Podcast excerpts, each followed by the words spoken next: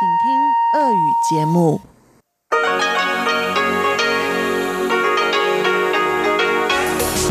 эфире Международное радио Тайваня.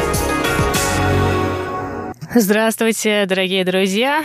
Вы слушаете Международное радио Тайваня. В студии у микрофона Чечена Кулар. Сегодня 22 марта, пятница, и в ближайшие полчаса вы услышите выпуск главных новостей о Тайване, а также передачу «Азия в современном мире» с Андреем Солодовым. Ну а если вы настроились на частоту 9590 кГц, то для вас также прозвучит экскурсия на Формозу с Марией Ли и ностальгия с Лилией У. Оставайтесь с нами.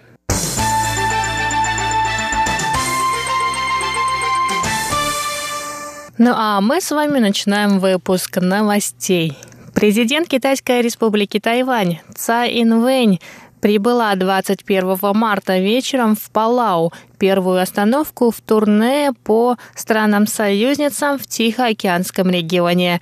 Президента отца и министра иностранных дел Тайваня У Джаусе в аэропорту в Палау встречали вице-президент этой страны Рейнольд Ойлуч и посол Тайваня в Палау Джо Минган. По прибытии в отель Цай встретилась с президентом Палау Томасом Ременгесау. У входа в отель президента Тайваня приветствовали жители Палау. В руках они держали фонарики с изображением флагов двух стран. На следующий день, 22 марта, главы Тайваня и Палау обсудили двусторонние отношения и возможности сотрудничества, после чего Цай Инвэнь выступила с речью в парламенте Палау. Она рассказала о стабильном развитии отношений двух стран, после чего вместе с президентом Ременгесау они посадили дерево манго. Цай Инвэнь также встретится с тайваньской командой технических специалистов, проживающих в этой тихоокеанской стране, а также с представителями женского движения Палау. На официальном ужине главы Министерств иностранных дел двух стран подпишут соглашение о сотрудничестве в сфере береговой охраны.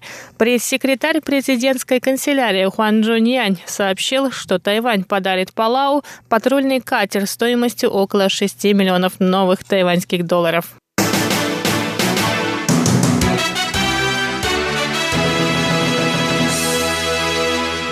Регистрация участников президентских праймерис внутри Демократической прогрессивной партии закончилась 22 марта. Для участия в них зарегистрировались президент Цай Инвэнь и бывший премьер-министр Лай Цинде.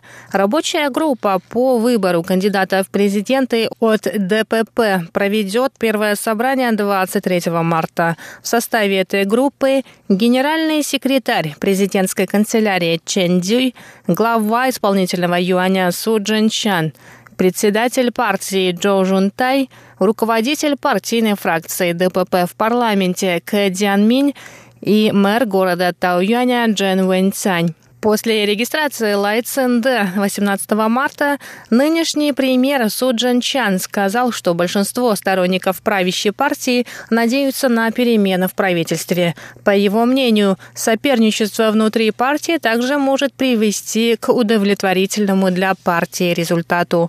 На вопрос, поддерживает ли он и переизбрание Цай Инвэнь на пост президента, Су ответил, что политик несет ответственность перед своим народом. Если политика нынешнего президента будет признана гражданами успешной, она может быть избрана во второй раз.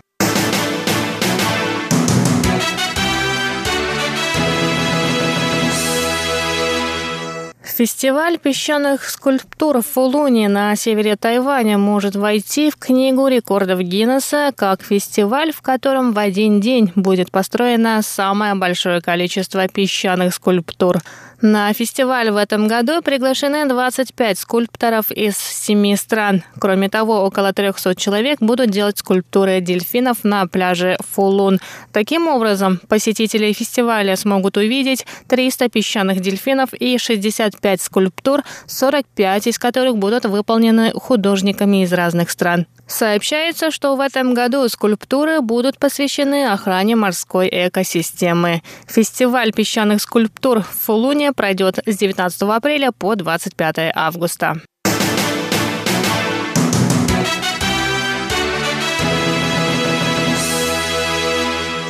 Полосу скоростной дороги на юге Тайваня перекрыли 21 марта из-за сезонной миграции фиолетовых бабочек семейства нимфолидов. Бабочки перебираются на северную часть острова, сообщил глава Тайваньской ассоциации по защите этого вида насекомых Чен Жуйсян. Около 700 бабочек каждую минуту пересекали скоростную дорогу вблизи Янлиня – Главное управление шоссейных дорог перекрыло только одну полосу, так как по достижении бабочками середины шоссе ветер поднимал их выше высоты автотранспорта. Шоссе перекрывают, когда число насекомых, пересекающих его, превышает 250 особей в минуту. В заповеднике Маулинь в тот день было более 8 тысяч фиолетовых бабочек, которые за 33 дня пролетели 150 километров по направлению на север.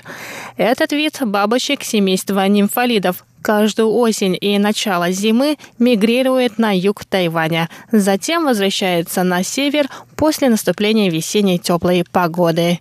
Управление шоссейных дорог призывает водителей авто и мототранспорта быть осторожнее на южных участках автомагистралей во время пика сезонной миграции этих насекомых.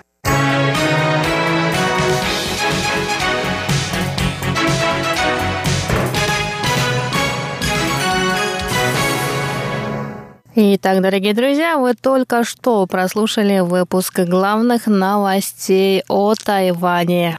Далее вас ждет передача Андрея Солодова «Азия в современном мире», после чего в часовой программе передач в эфире МРТ прозвучит передача Марии Ли «Экскурсия на Формозу» и передача «Ностальгия с Лилией У». А я, Чечена Кулар, на этом с вами прощаюсь. До скорых встреч на волнах Международного радио Тайваня.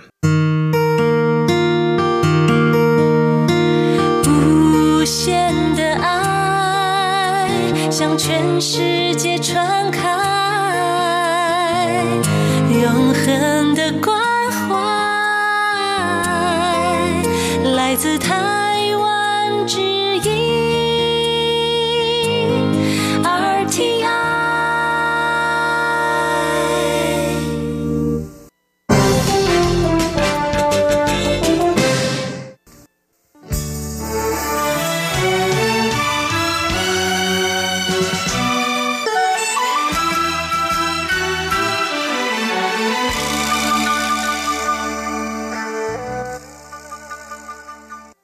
Здравствуйте, дорогие слушатели Международного радио Тайваня.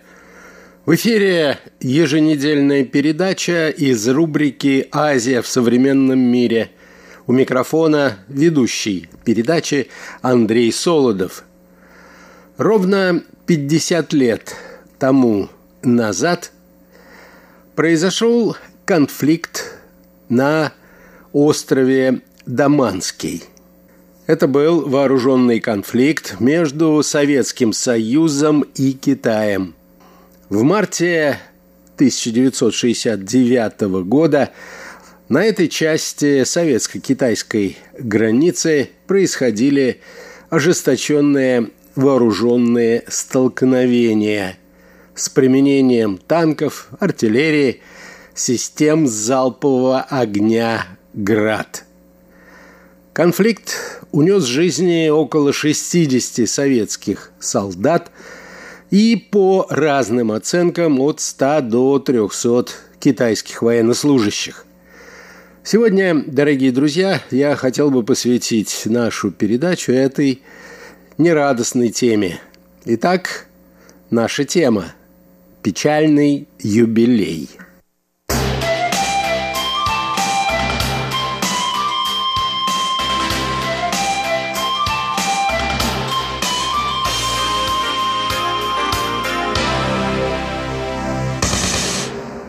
середине 60-х годов отношения между двумя крупнейшими коммунистическими державами, Советским Союзом и Китаем, зашли в тупик. Обе стороны обвиняли друг друга в отходе от фундаментальных принципов марксизма-ленинизма и ожесточенно боролись за лидерство в мировом коммунистическом движении. Особенно отношения обострились в период так называемой Великой пролетарской культурной революции, которая проходила в КНР во второй половине 60-х годов. В середине 60-х, как я сказал, обострение отношений между двумя странами вызвало рост числа провокаций.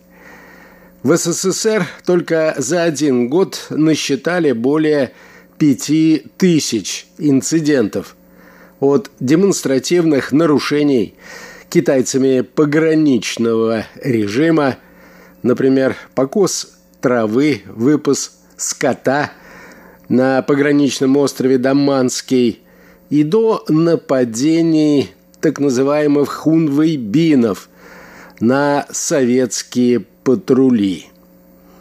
Китайцы же, в свою очередь, обвиняли советских пограничников в избиении китайских крестьян и запугивании рыбаков, лодки которых советские катера угрожали потопить.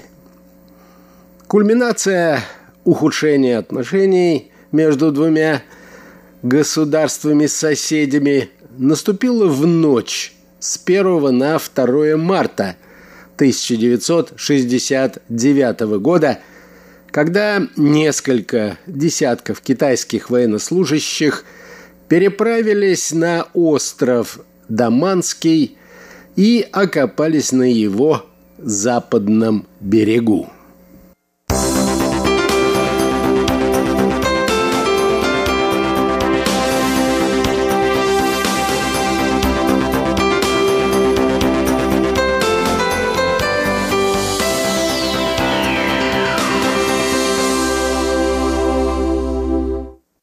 По всей видимости, число нарушителей границы составляло от 70 до 80 человек.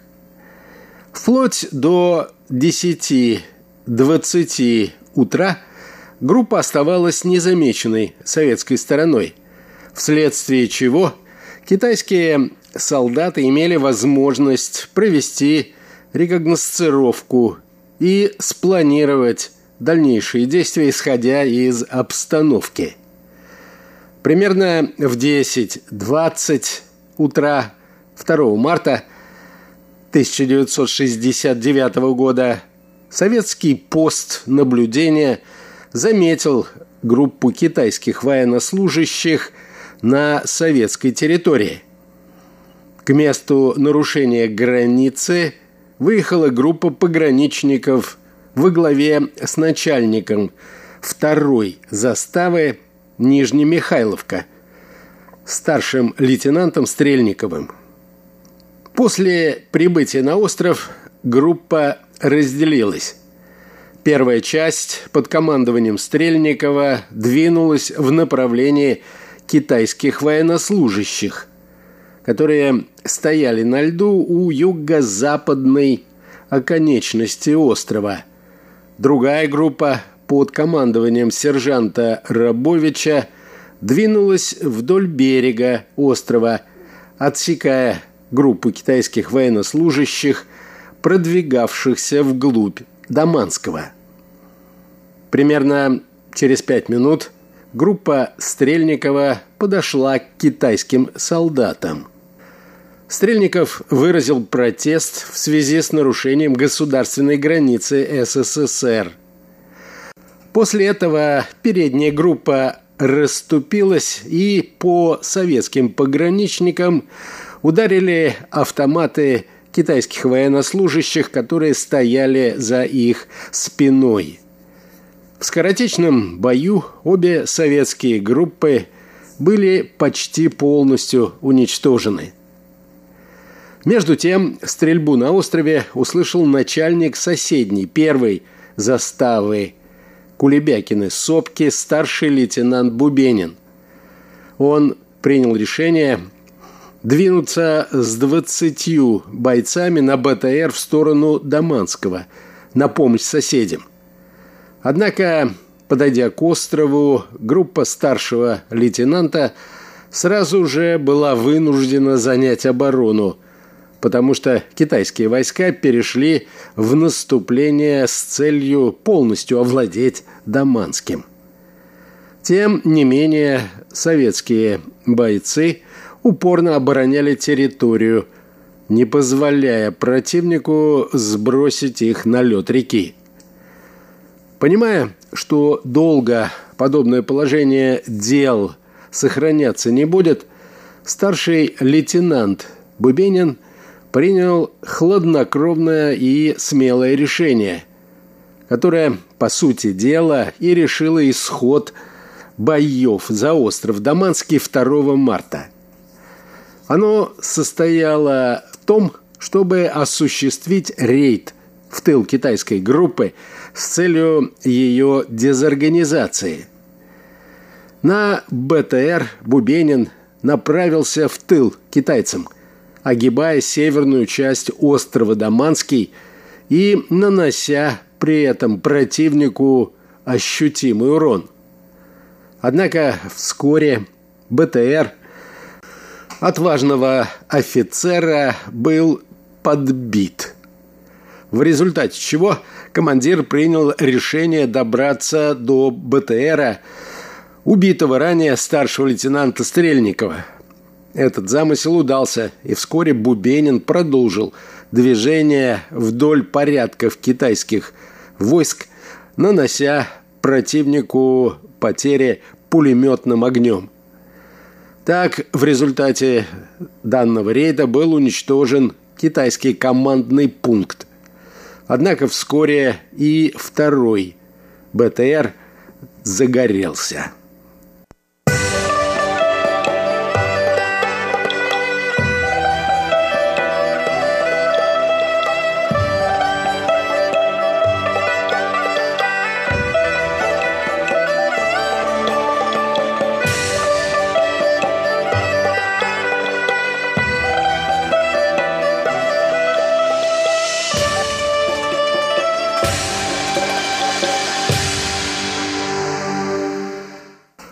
Известным в настоящее время оценкам, в результате боев 2 марта 1969 года на острове Даманский советские войска потеряли убитыми 31 военнослужащего и 14 ранеными.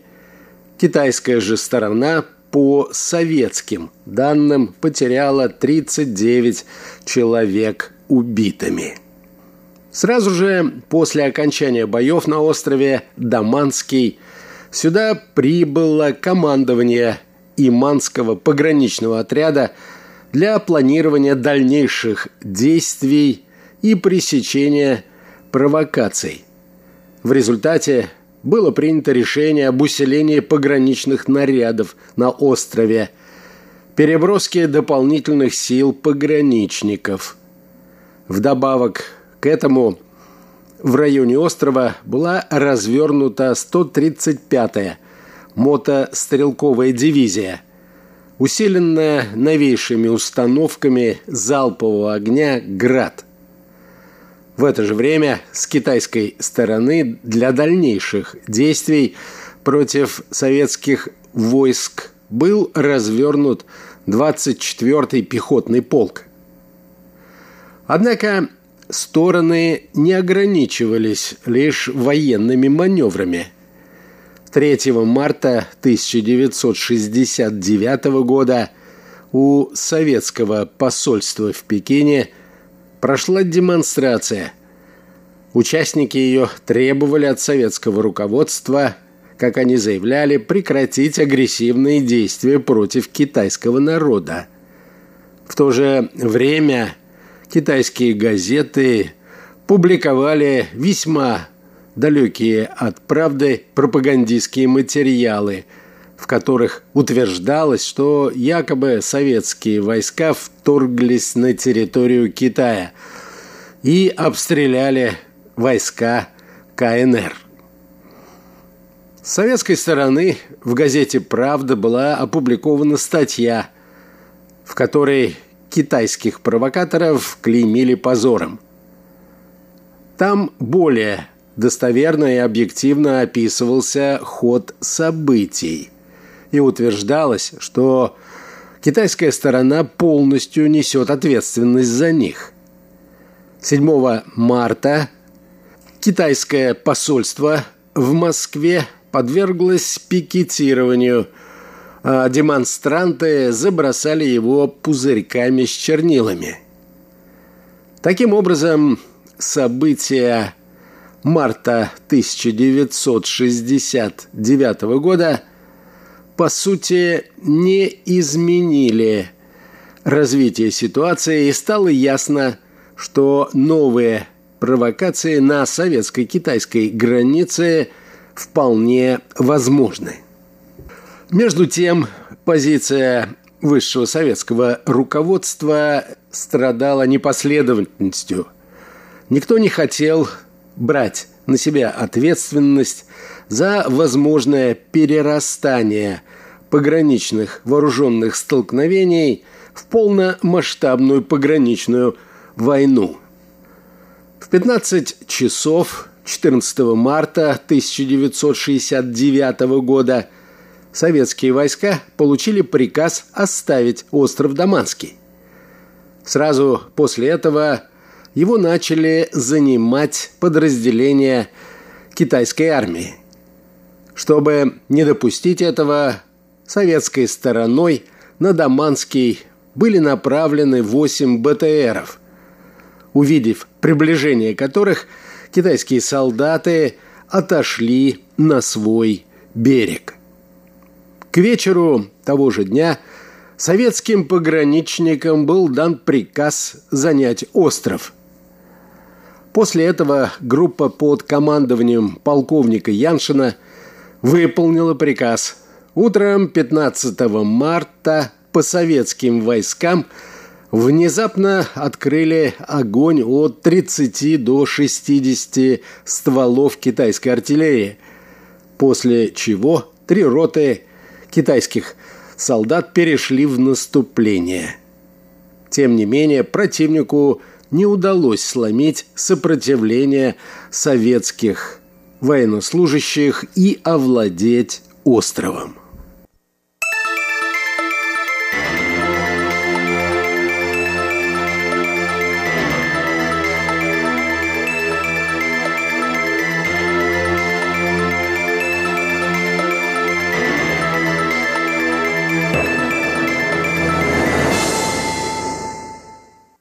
Однако ситуация оставалась критической.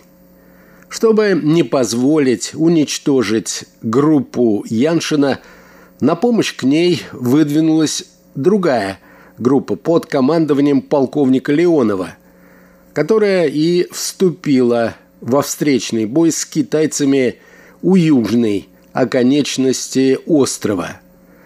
В этом бою полковник Леонов погиб – но ценой серьезных потерь его группа сумела удержать занятые позиции и нанести значительный урон противнику.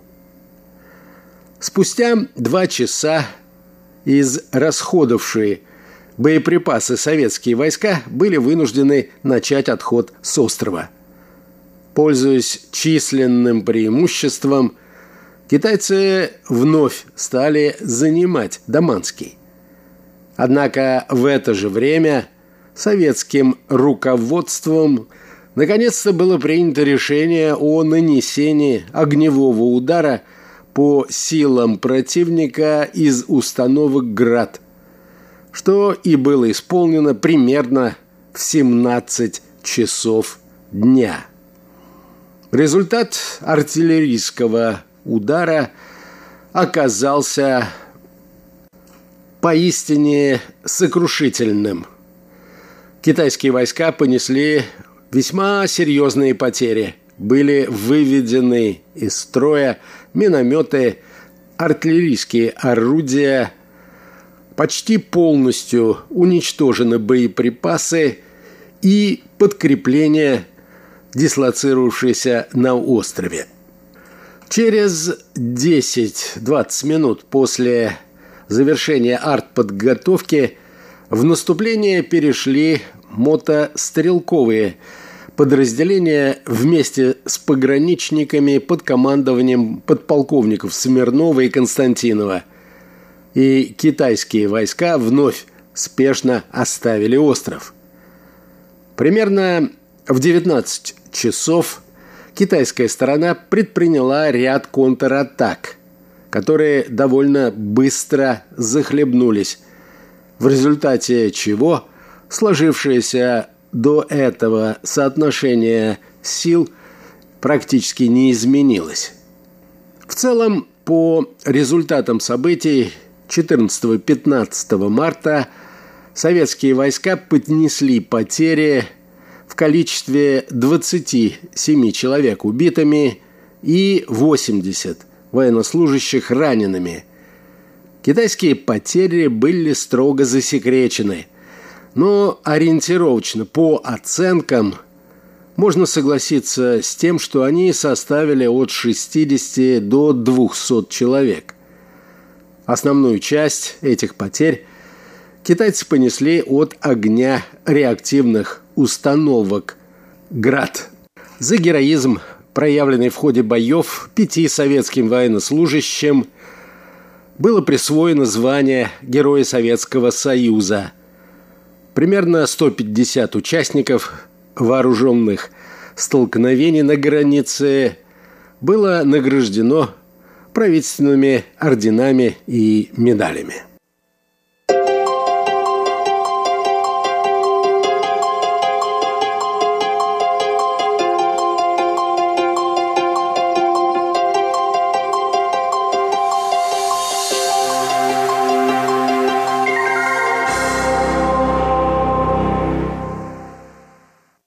На этом, дорогие друзья, позвольте мне завершить нашу сегодняшнюю передачу.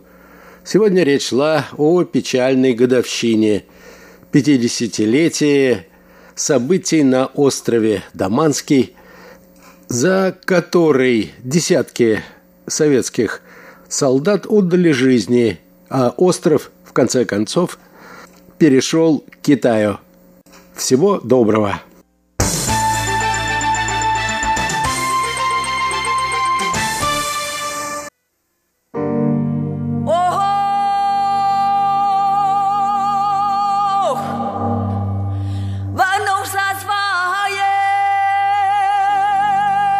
Экскурсия на Формозу.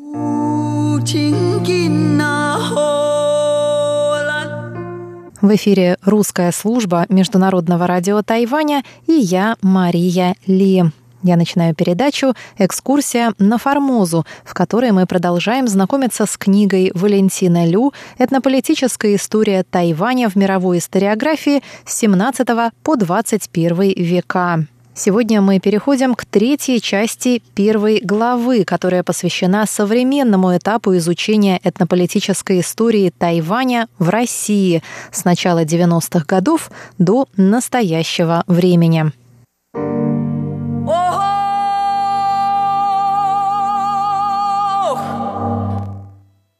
Возрождение российско-тайваньских научных связей после 1991 года открыло новую эру для тайваневедов России. После перерыва в 60 с лишним лет они вновь обрели возможность работать на Тайване, используя весь круг источников и литературы. Это заметно повысило число и качество третьей группы универсальных публикаций по этнологии острова, хотя общая изученность данной темы в России все еще невысока.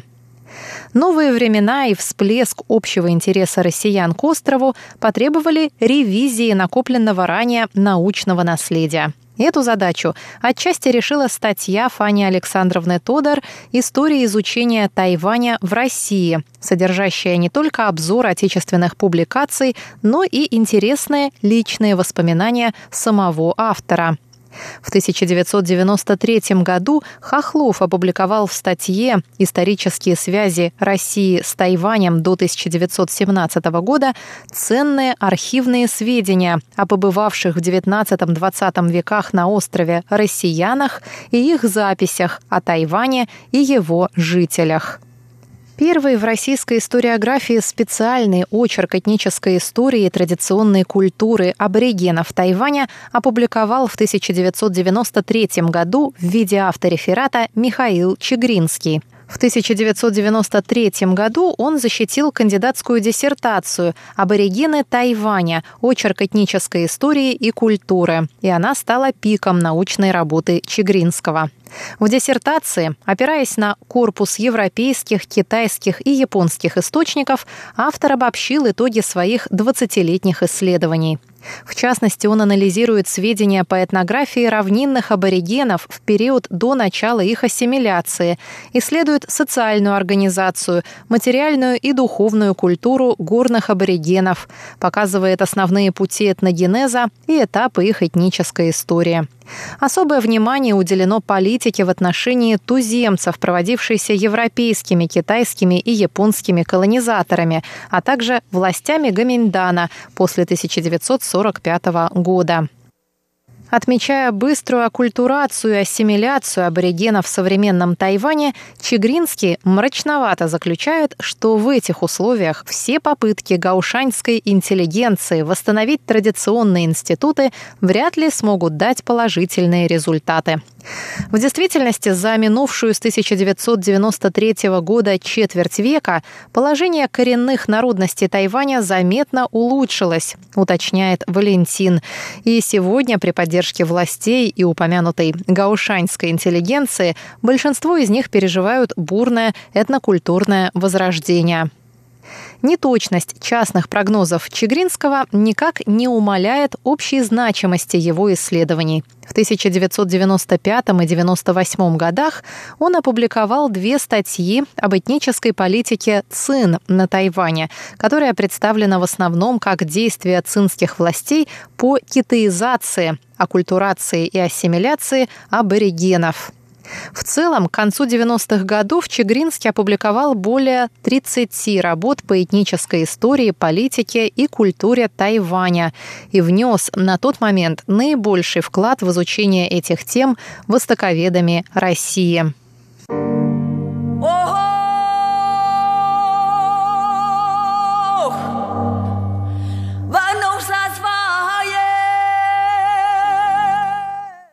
В эти же годы, пользуясь вновь появившейся у россиян возможностью работы на самом острове, к изучению культуры и фольклора тайваньских аборигенов подключился академик Борис Львович Рифтин.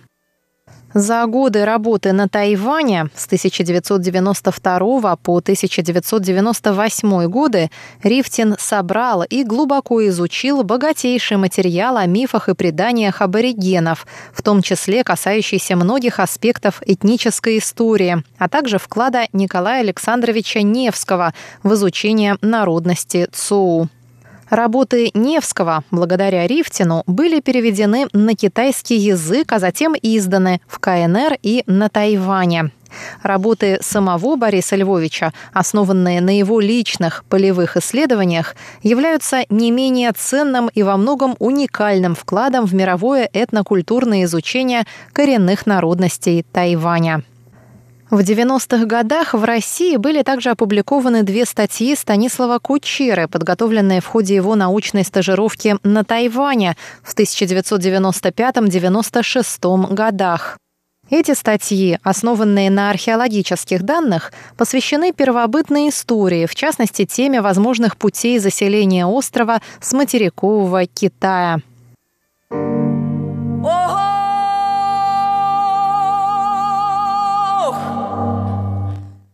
Если в 90-х годах миссия продолжения традиции тайваневедения лежала по-прежнему на плечах старшего поколения, то начало 21 века совпало с приходом более молодого поколения китаеведов, с появлением новых имен, заметно ожививших изучение этнической истории Тайваня в России, пишет Валентин Лю. Их преимуществом стало хорошее владение китайским языком и современными научными знаниями, личное знание острова и доступ ко всему спектру источников и литературы, включая тайваньские, японские, китайские, российские и западные научные труды. Работы по этнической истории и политике Тайваня, изданные в России за первые 15 лет 21 века, не слишком многочисленны, но охватывают достаточно широкий спектр тем. Это такие темы, как пути древних миграций и заселения острова, связи древних культур с современными коренными этносами – политику управления туземцами при голландцах, обычаи и фольклор тайваньских аборигенов, языковая политика на острове с 17 по 21 века, борьба тайваньцев против Японии в 1895 году, Доктрина паназиатизма, образование и политика ассимиляции, то есть японизации формоссов в годы правления японцев – политика деяпонизации, декитаизации и тайванизации тайваньского общества, формирование тайваньской идентичности и так далее. Примечательно, что в целом расширилась и география проживания современных отечественных авторов – Москва, Новосибирск, Владивосток, Тайбэй и Токио. К сожалению, после ухода Чигринского из этого ряда выпал Санкт-Петербург. Проблемы этнической политики на Тайване во времена голландского, японского и китайского правления исследуются с 2006 года в серии статей Валентина Лю. В этих статьях рассматриваются языковая и образовательная политика различных властей острова, политика усмирения аборигенов и китайцев в голландские и японские периоды, Идеологические аспекты этнической политики, начиная от доктрины единодушия японцев и китайцев, заявленной в 1900 году Симпеем Гото, до попыток искусственной смены тайваньской идентичности в конце XX и начале XXI века. Отдельным активно развивающимся сегодня направлением, начало которому положили работы Рифтина, Чигринского и Хохлова, становится история этнологического изучения острова, посещавшими его в XIX-XX веках россиянами. Это Ибис, Левитов, Мальтрехт, Елисеев, Невский. В том числе биографии этих ученых, темы, проблематика и методики их научных исследований. Но об этом более подробно мы поговорим на следующей неделе в рубрике «Экскурсия на Формозу». С вами была Мария Ли. Всего вам доброго. До новых встреч на волнах Международного радио Тайваня.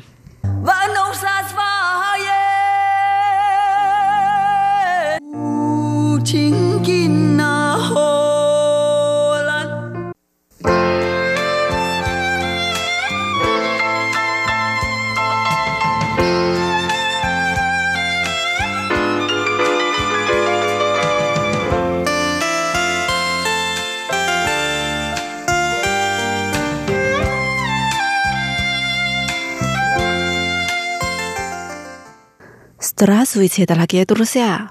У микрофона ведущая Лилия У. Вы сейчас слушаете передачу «Ностальгия на волне Международного радио Тайваня». Сегодня давайте познакомимся с замечательным поэтом-песенником Ли Цзихeng. Ли Цзихeng родился в 1957 году в городе Джинмен – который находится на одноименном острове в западной части Тайванского пролива.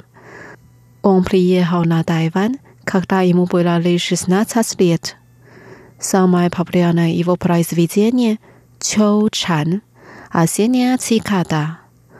Он пишет до сих пор и уже написал более тысячи песен. Сегодня давайте послушаем его произведения раннего периода.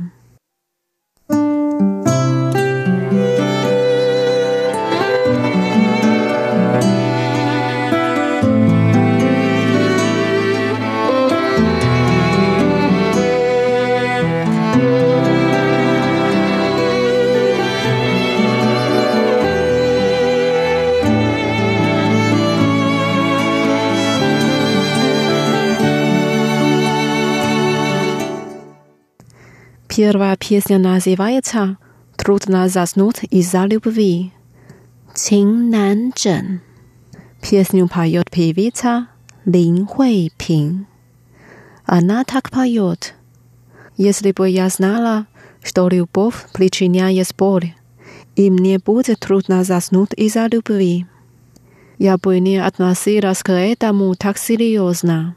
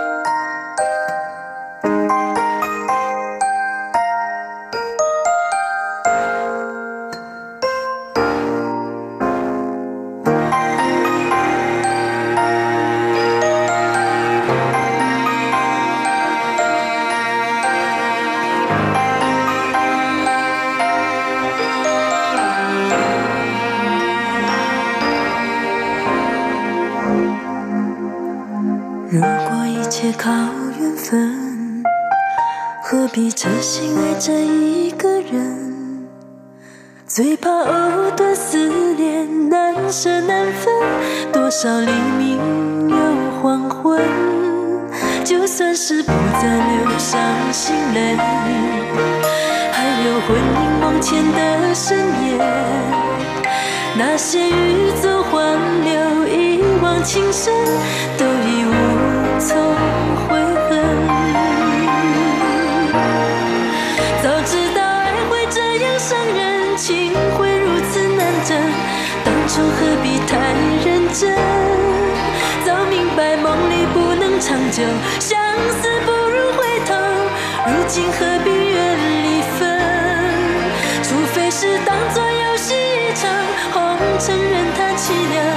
谁能断了这情分？除非把真心放在一旁，今生随缘聚散，无怨无悔有几人？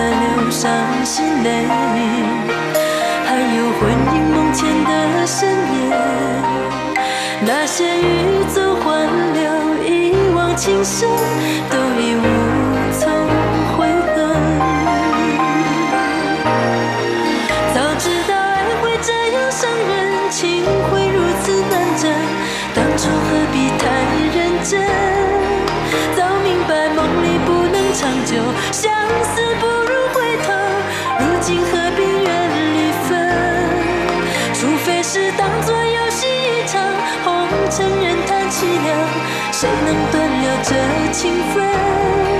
除非把真心放在一旁，今生岁月聚散，无怨无悔有几人？早知道爱会这样伤人，情会如此难枕，当初何必太认真？早明白梦里不能长久，相思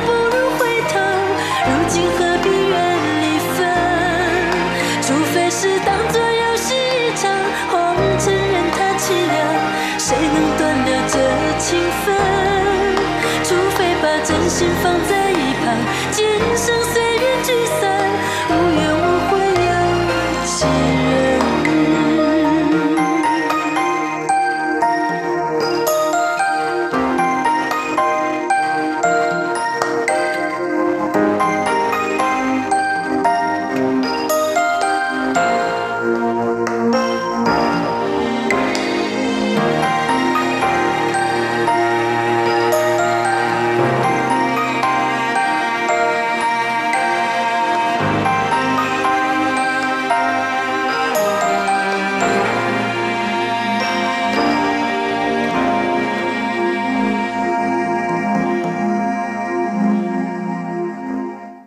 Stara pieśnia. Ruka za ruku. Ciężo. Pajot piewica Surej. My wzięli za ruki i doszli palce w mieście. Nie mieli agreatywa nazad.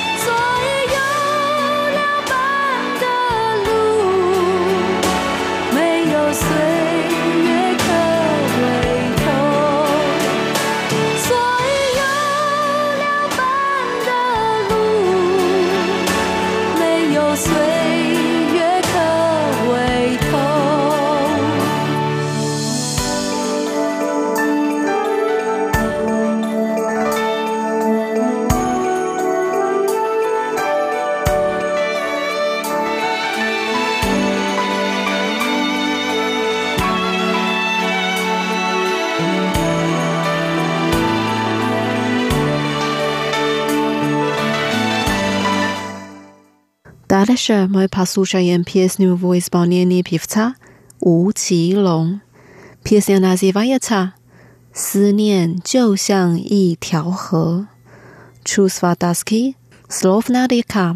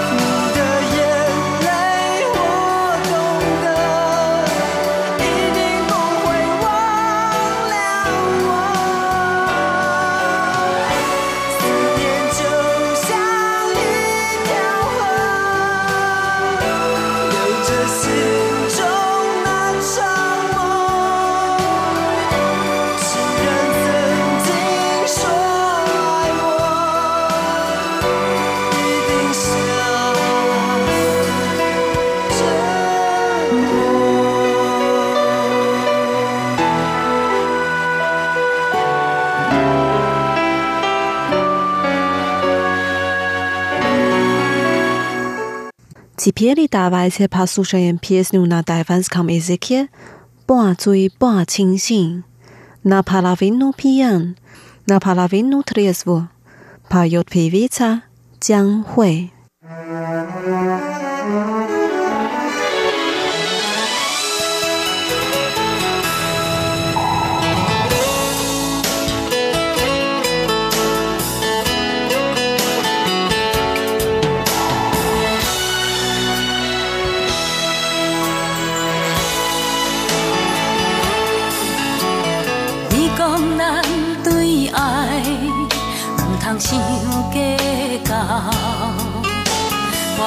情就爱寸步留，每一晚总有人有泪无地流，也总有人将真心锁牢牢。人讲这世情就爱看糊涂。一世人。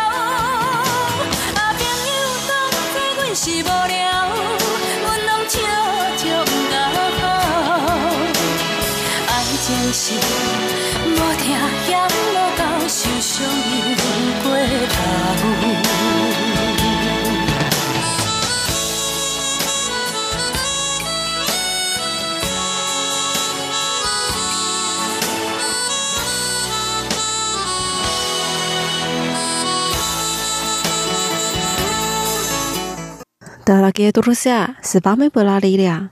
Наша передача подошла к концу. Надеюсь, что вам понравились песни, которые написал поэт-песенник Ли Цзихeng. Давайте встретимся через неделю. Желаю вам хорошего дня. Пока.